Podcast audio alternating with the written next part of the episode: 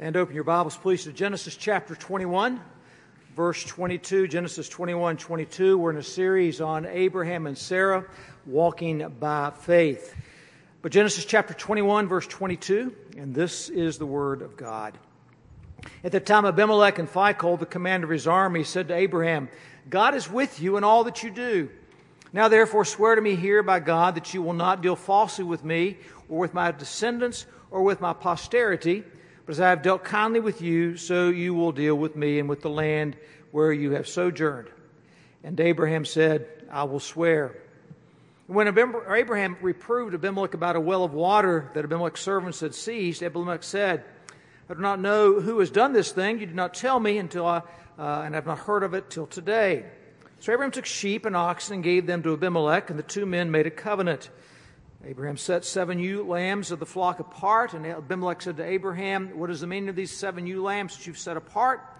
He said, These seven ewe lambs you will take from my hand, that this may be a witness for me that I dug this well. Therefore, that place was called Beersheba, because there both of them swore an oath. So they made a covenant at Beersheba. Then Abimelech and Phicol, the commander of his army, rose up and returned to the land of the Philistines. Abraham planted a tamarisk tree in Beersheba and called there on the name of the Lord, the everlasting God. And Abraham sojourned many days in the land of the Philistines.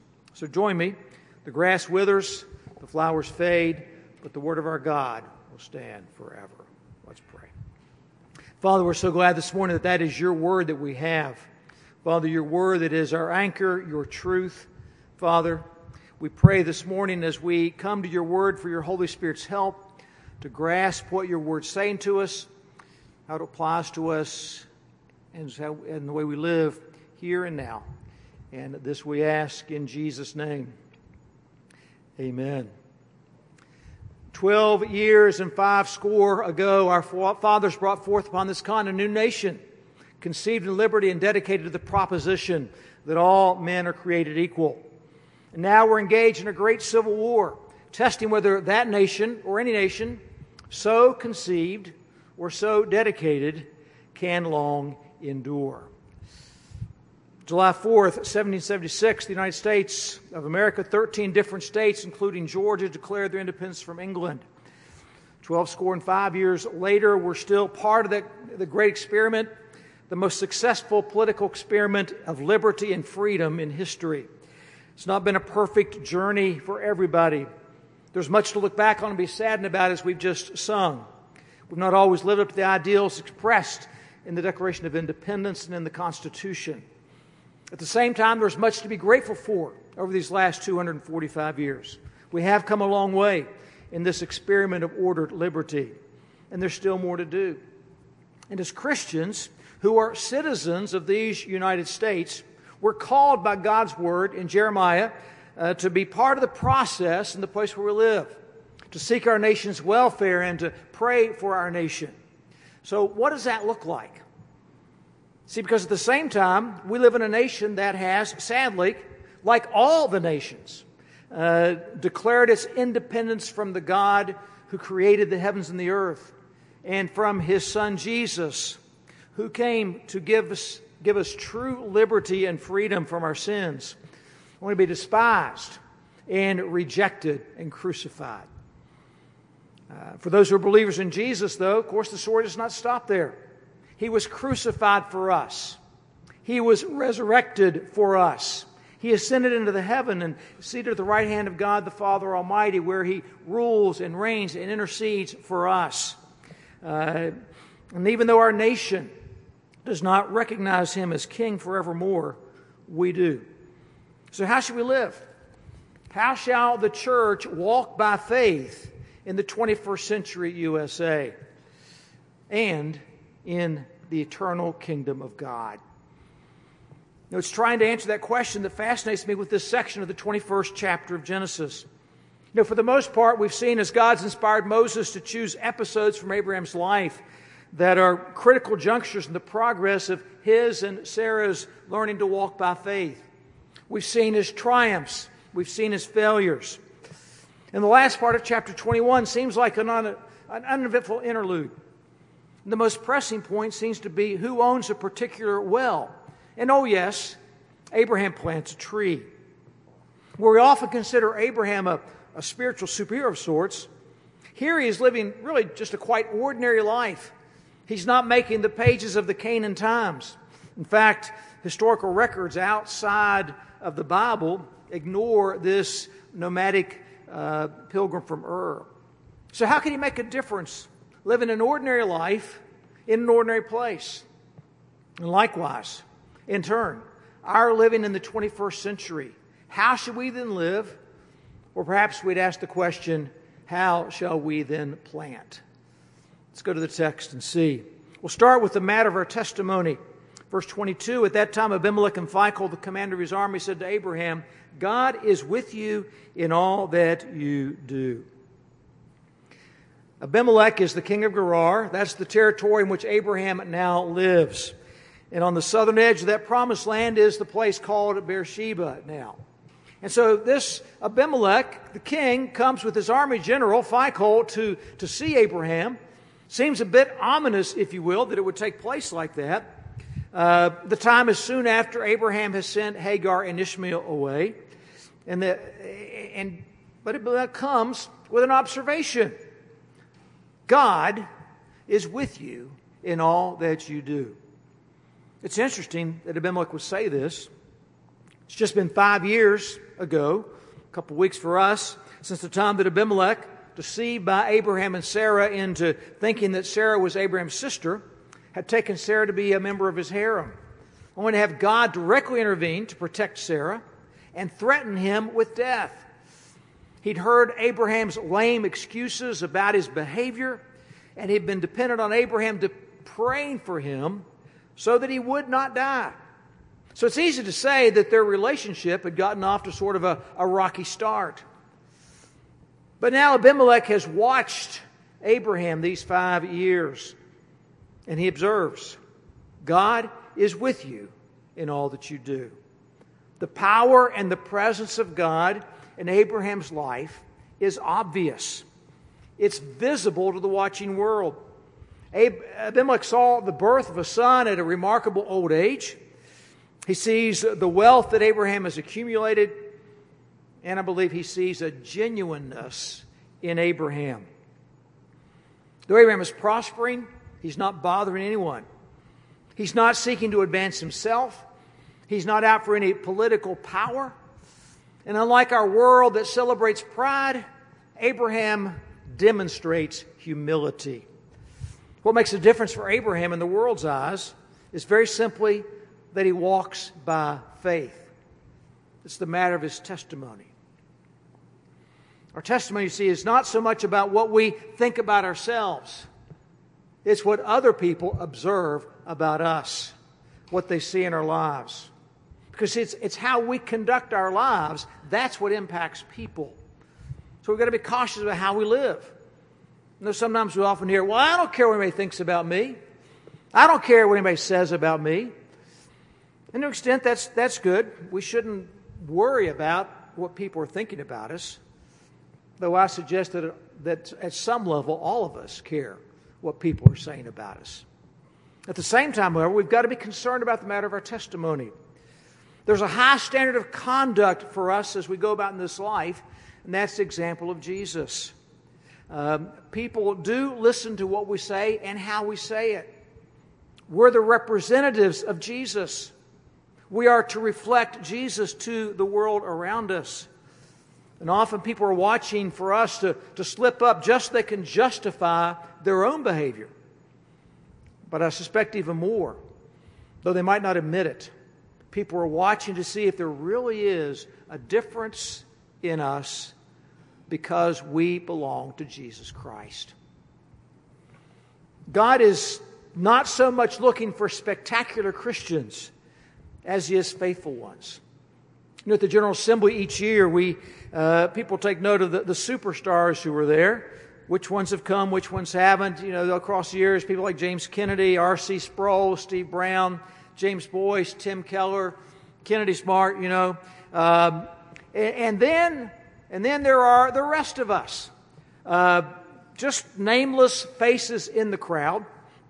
And the only thing any of us will ever be noted for uh, will take place after this life in the throne room of heaven. And the only issues are going to be this faithful or not. But it's the same for all of us here as we stand before God. And Abraham in our text today is not involved in the spectacular, uh, he's involved only in faithful walking. To be sure, there are spectacular Christians uh, that God's using in a mighty way. John Joni Eareckson Tada would be an example of that. But for most of us, what God's looking for is ordinary people walking by faith whose testimony will be obvious to the ordinary people that we come into contact with. And Abraham's testimony is obvious to Abimelech. so Abimelech wants to keep somebody like Abraham around him, around his family. He wants him to have an impact. Verse 23 Now therefore swear to me here by God that you will not deal falsely with me or with my descendants or with my posterity, as I have dealt kindly with you, so that you will deal with me and with the land where you have sojourned. And Abraham said, I will swear. So Abraham, by practicing the directives that God would later, like God would later have Paul write down for us as believers, making a difference. Paul writes to the Colossians Be wise in the way you act toward outsiders. Make the most of every opportunity. And Abraham's doing that. Let me say again the, the, the, the greatest difference most of us can make is in this world is, is with everyday faithful living. To say that is not to belittle or criticize anyone who's visibly in the forefront of some cause, some great cause. Uh, so that they can please God. And it's not an excuse for us to sit back and, and let the culture rot around us. In fact, there may be some here that God's calling to the front lines. Uh, and if God's calling you, if God's laid it on your heart, you better answer.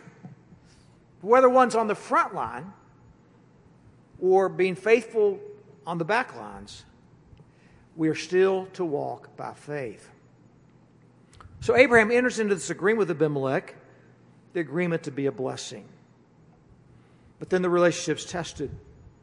When Abraham reproved Abimelech about a well of water that Abimelech's servants had seized, Abimelech said, I do not know who has done this thing. You did not tell me, and I've not heard of it until today. So Abraham's having some sort of a trouble with some of Abimelech's people uh, about a particular well. And Abraham knows full well that he dug this well.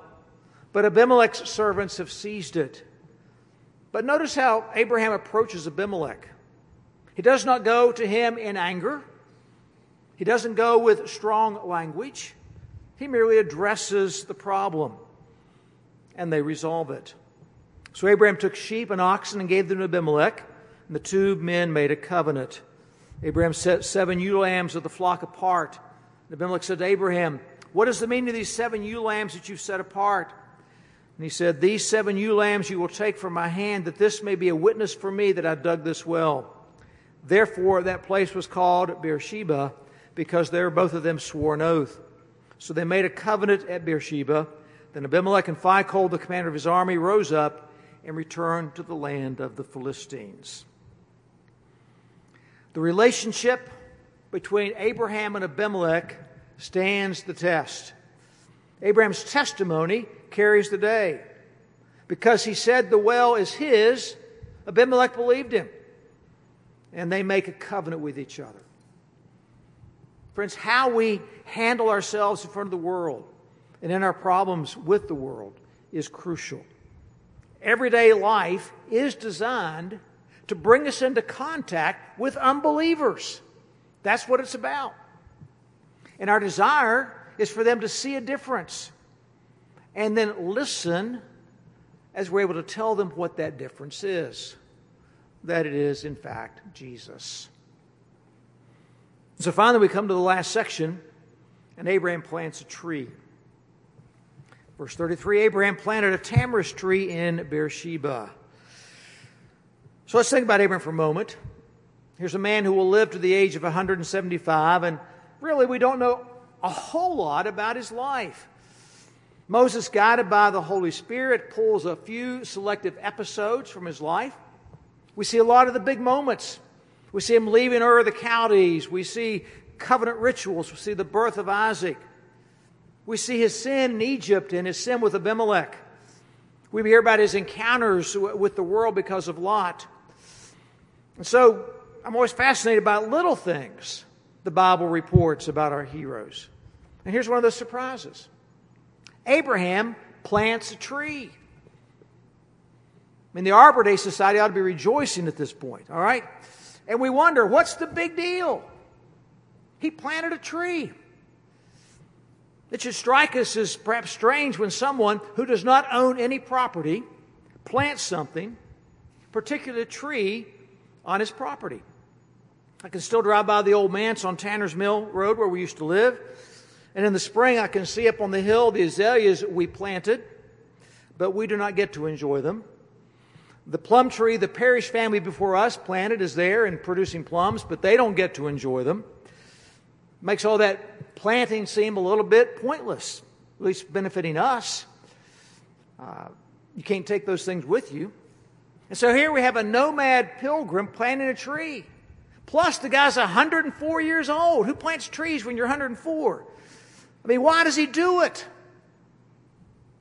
Moses does not tell us. I mean, is it a statement of faith? Is it a statement of hope? Is it a message to Sarah, we're going to stay here a while? Does it mean uh, Abraham anticipates some stability in his life, even when he owns no property? 23 years ago, when we built our home, we thought we have pretty wooded land. We still planted a few trees, and, and now we can, we can sit in the, the shade of our dogwood tree in our front yard, put two chairs under it, and sit there. You know, from our perspective, we, we planted trees with expectation we'd be there a while. In other words, for us, yes, we, we pray, come quickly, Lord Jesus. Come and bring the new heavens and the new earth. We're weary warriors. We're ready for the rest of the story to begin. But the reality is, Jesus has his own timetable. And we may be here a while. Abraham is expecting a descendant who will be a blessing to the whole world. But he most assuredly knows it'll be years before even Isaac will have a child. So he plants a tree. Maybe he's looking forward to some, some cool lemonade on a hot summer day under that tree. Maybe he's looking forward to, to, to playing with little Isaac under the tree. Maybe he's thinking there's a place for solitude with God, a time to focus on God, to think about God, the future, to look forward to the day of Jesus. And the God's fulfillment of his, his, covenant promises to bless all the nations through, through one of his descendants Why sits under his tree. Those would certainly be things to enjoy, but you see, he planted a tamarisk tree. In the Middle East, that's an evergreen tree that can grow quite tall and it can be a, a wonderful shade tree. In fact, its evergreen leaves collect uh, water vapor from the moisture in there during the night and then when the summer sun comes out, it, it causes the, uh, the, the, the, droplets to evaporate and, and produce sort of a cooling system coming down, sort of an outdoor air conditioner. But there's just one problem. A tamarisk tree grows very slowly. In fact, it grows at the rate of one inch per year. And they grow for 400 years. Now, you would never plant a tamarisk tree for yourself. You would only plant one for future generations. You plant it, plant it for the benefit of those who come after you. And that should be us. That's the church. What we do now, the way we walk by faith now, will impact our nation and our world for generations to come.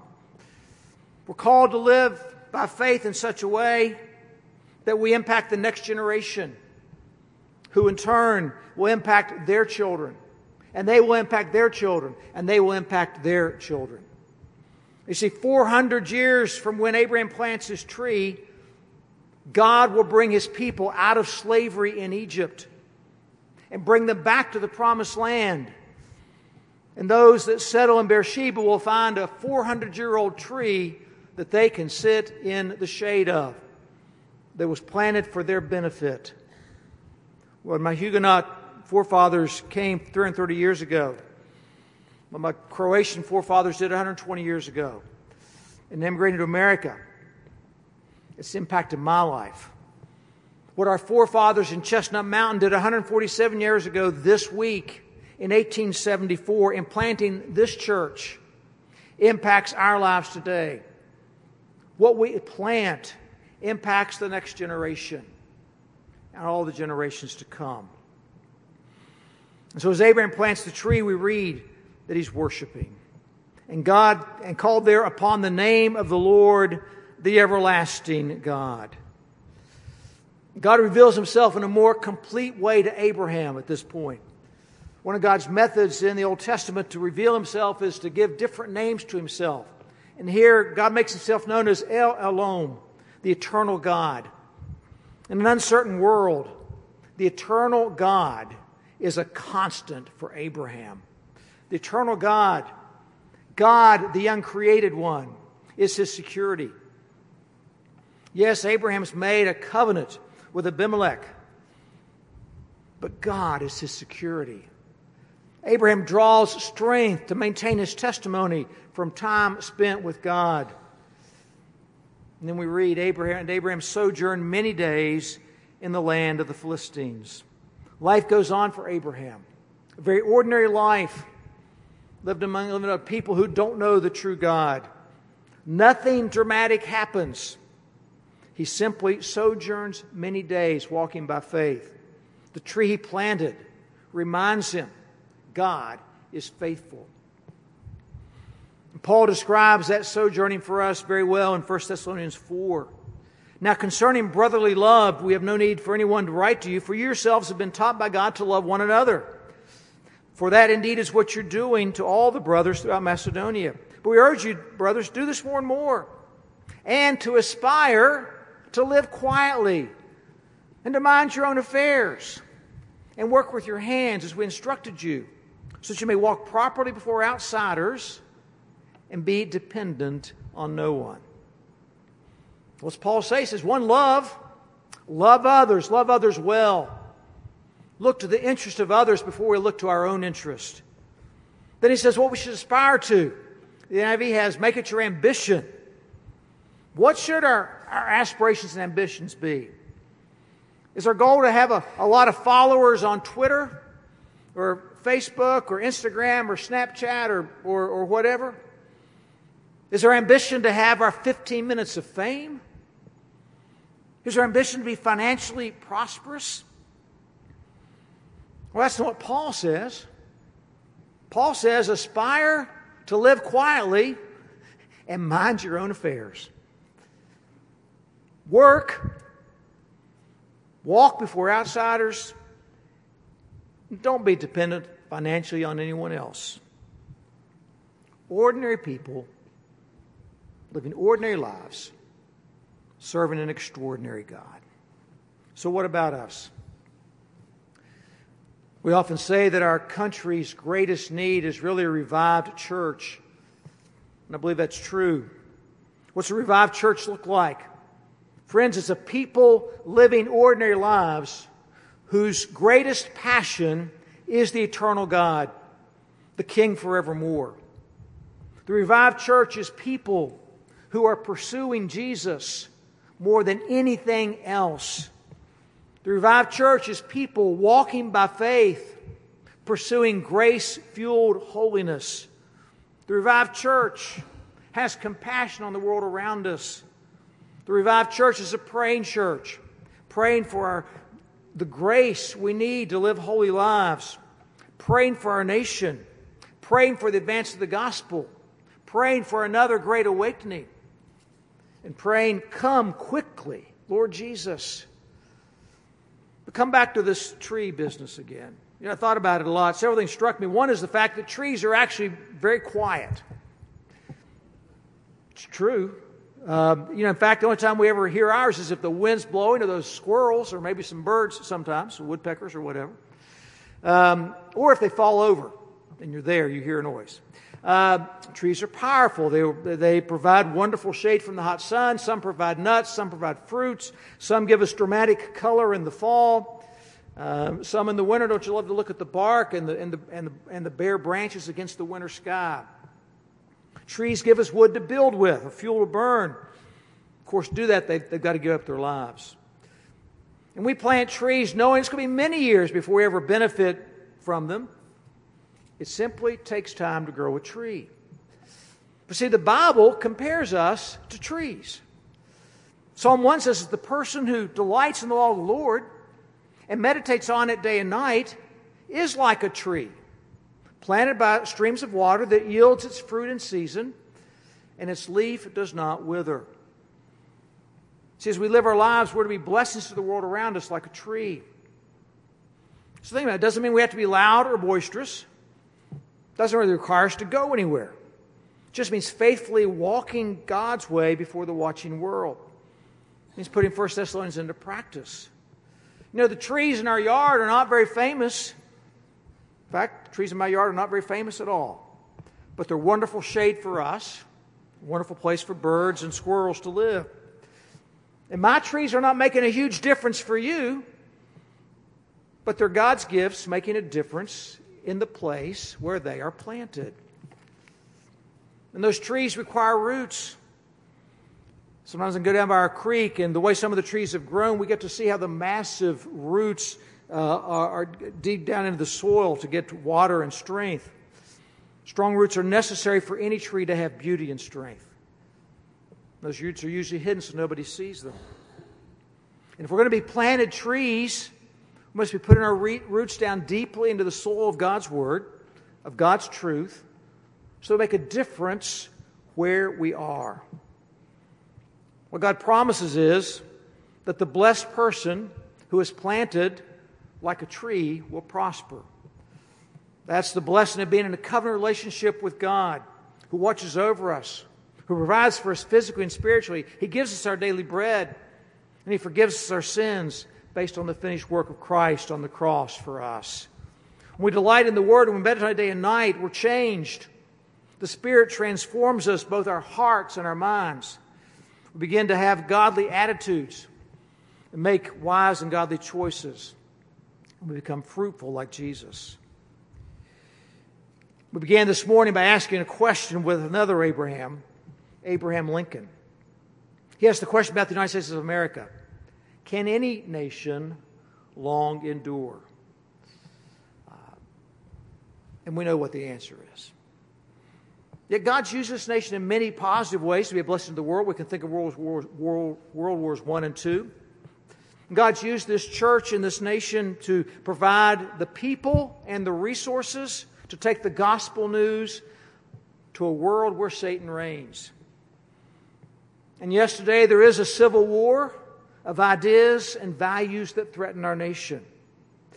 And what's needed today more than ever then is a church that reflects the glory of God to a nation that denies that He exists.